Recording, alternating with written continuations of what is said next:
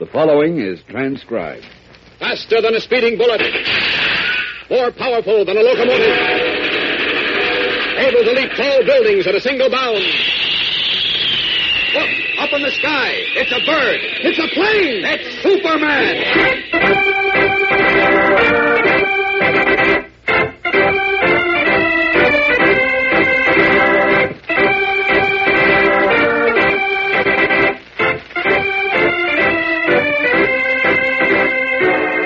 It's Superman, strange visitor from the planet Krypton, who came to Earth with amazing physical powers far beyond those of mortal men, and who, disguised as Clark Kent, mild-mannered reporter for a great metropolitan newspaper, wages a never-ending battle for truth and justice.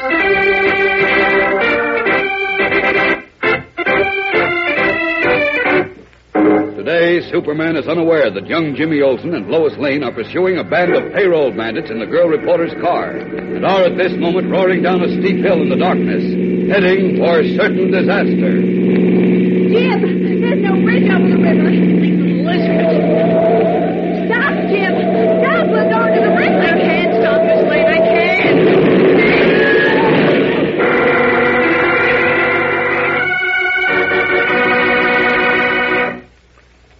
Do you know anything about how steel is made?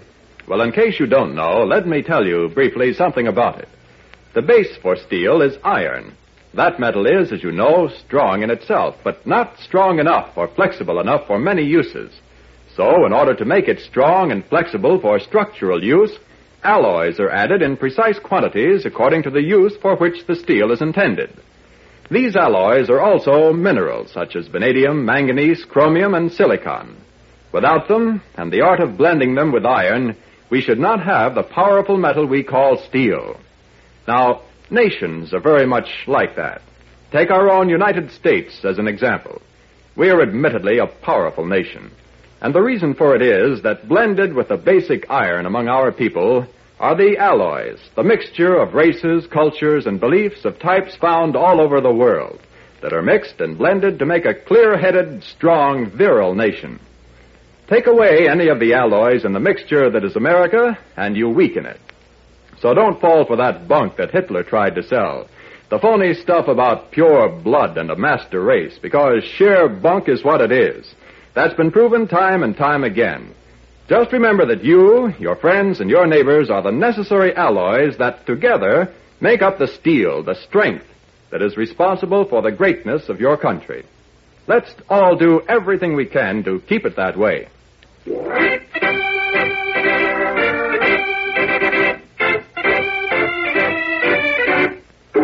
now, the adventures of Superman.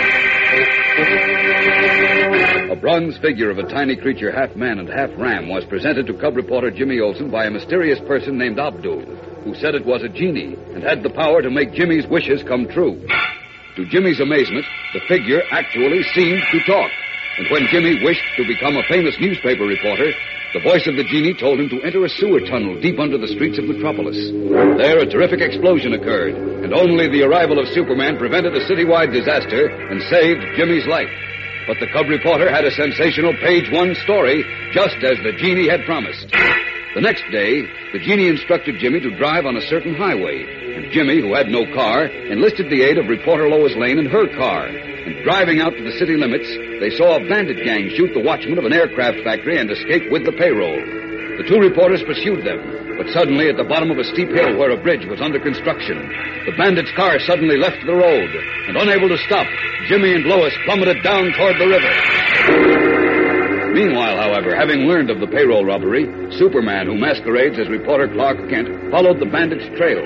Now, from high in the night sky, he sees Jimmy and Lois's car falling through the air. Down to that car! Down! Streaking downward like a meteor flashing through space, Superman snatches the car bearing Jimmy and Lois just as it is about to crash into the Black River.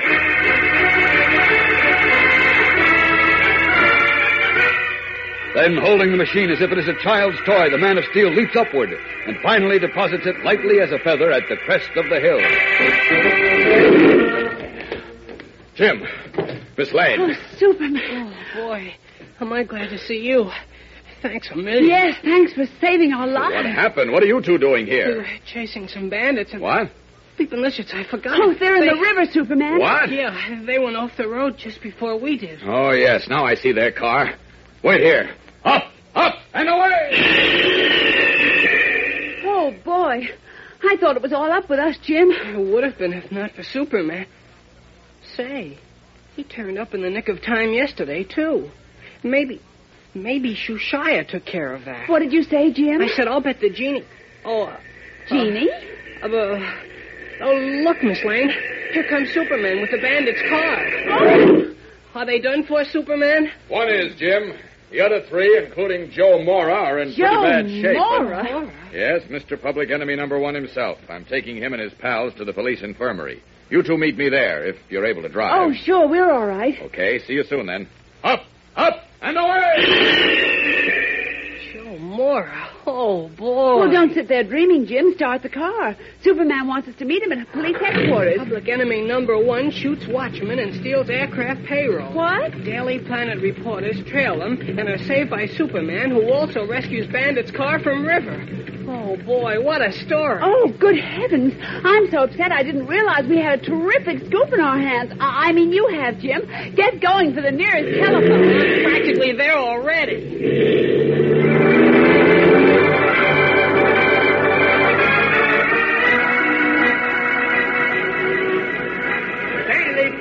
Planet Extra, mm. read all about it. Superman and Young Planet reporter capture Joe Mora and recover aircraft payroll extra.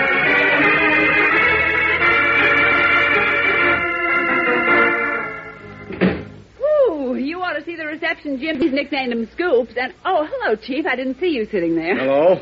Did you come all the way down from City Hall to join the party? I certainly did. I'm still editor of the Daily Planet as well as the mayor, you know. And I've come down to congratulate Jim and to double his salary. Double his salary. Oh, that's wonderful, Chief. It's no more than he deserves. Uh, don't do it, Chief, please. Oh, now, Clark, are you... well, why in heaven's name do you keep saying don't do it?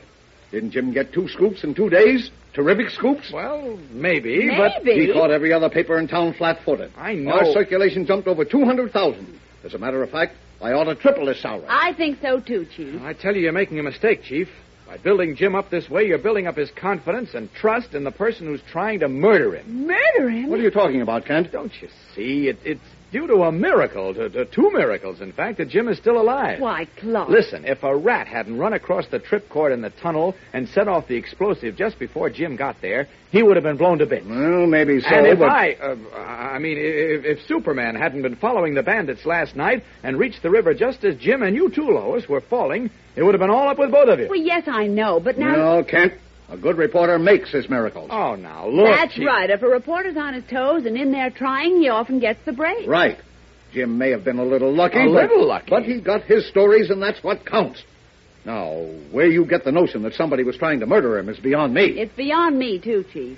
Can't either of you see that Jim was deliberately lured into the sewer tunnel by somebody who wanted to get rid of him? No, I can't. Well, what makes you so sure of that, Well, Kent? It stands to reason, Chief. It's obvious that he was sent into the tunnel, and he was walking straight at that tripcord. Why when- can't you believe that some crank or crackpot wanted to blow up the subway or the gas mains and somebody else heard about it and tipped Jim off? Yes. Or maybe the crackpot himself tipped Jim. You know, some of those nuts want publicity at all costs. Certainly, that's just what I said yesterday. All right. Then what about this business last night? Well, what about it? Jim was told to drive north on River Road. Yes. Just before he reached the detour above Eastland, where they're building a new bridge, somebody removed the detour signs. And I say that was done so that Jim would drive into the river in the darkness and be drowned. Ah, that's simply jumping to a conclusion, Kent. No, it isn't. You haven't a bit of proof to back that up. Of course not. Anybody might have removed the detour signs. But the trouble with you, Clark. I know, I know. Sure, sure. I, I'm jealous of Jim. Well, I hate to say so, but you know, I Oh. think you are. you know, Kent, I, Well- I'm starting to think the same thing. Oh, confound it. Why must you both be so thick-headed? Now, you wait a minute, Clark. I'm That's sorry, a- but you've got to believe me. I know I'm right. Two attempts were already made on Jim's life, and I'm sure there'll be another. I don't believe it. Neither do I. All right, all right. I was counting on you two to help me save Jim, but since you won't, I've got to do what I can alone. There's just one chance left, and I'm going to take it now. We'll be back in a moment for the tense climax of today's episode. So keep listening. Like you, gang, I've often heard the saying, a chain is as strong as its weakest link. And it's very true, because no matter how big, how powerful the chain, if one link is weak or broken, the chain will not hold. Well, I was amazed the other day when, in conversation with a construction engineer, I learned that a steel girder used in the building of a bridge is carefully examined through an electronic instrument to make certain that there are no internal flaws. Because I was informed that there is the tiniest flaw hidden somewhere within the girder and invisible to the naked eye, it could conceivably cause the collapse of the entire structure. That amazed me until I thought it over and realized that steel, like all other solid matter, is composed of chains of molecules specifically arranged. Then it was easy to understand. Because even to steel, the old maxim regarding the links of a chain holds true. And it goes even farther than that. It applies to the strength of a nation. Take our country, for example. We're admittedly a big and powerful nation, but we're no stronger than our weakest link. And the only way we can be certain to remain strong is to have no weak links.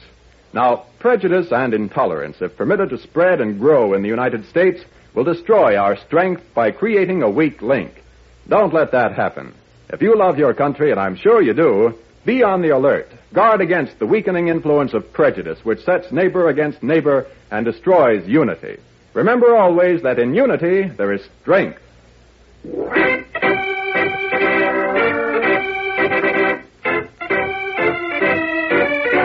And now, back to the adventures of Superman. While Clark Kent was telling Perry White and Lois Lane that Jimmy Olsen was in danger of his life, the cub reporter was answering a telephone call. This is Abdul. Oh, hi, Abdul.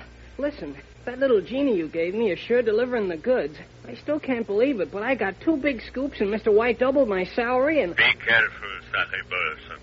If anyone learns of Shushaya, he will no longer be able to grant your wishes. Oh, well, nobody knows. Mr. Kent has been trying to find out where I get my tips. Do not tell him or anyone else. Oh, I won't, Abdul. Don't worry. Good. Now, hear me. Shushaya has granted two of your wishes. That indicates you are in high favor with him, and that you must ask him to grant the third wish at once. At once? You mean right now? Today at six o'clock in the usual place. Do you understand? Sure. I'll ask him, all right.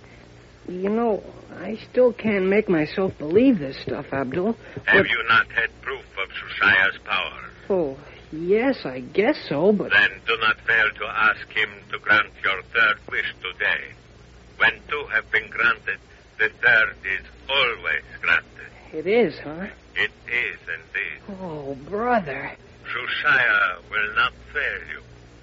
Farewell. Farewell. Oh, I mean, so long, Abdul, and thanks. Oh, brother. Now I get another wish and another scoop. Am I riding high?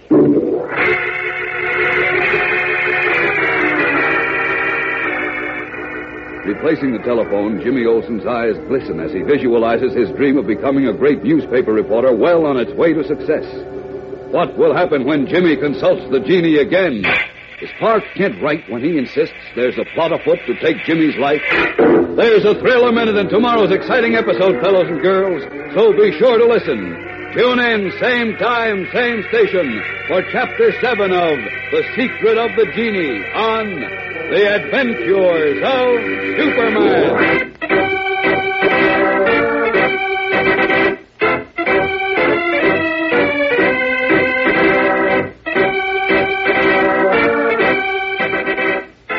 Superman is a transcribed copyrighted feature appearing in Superman DC Comics magazine and is brought to you Monday through Friday at this same time.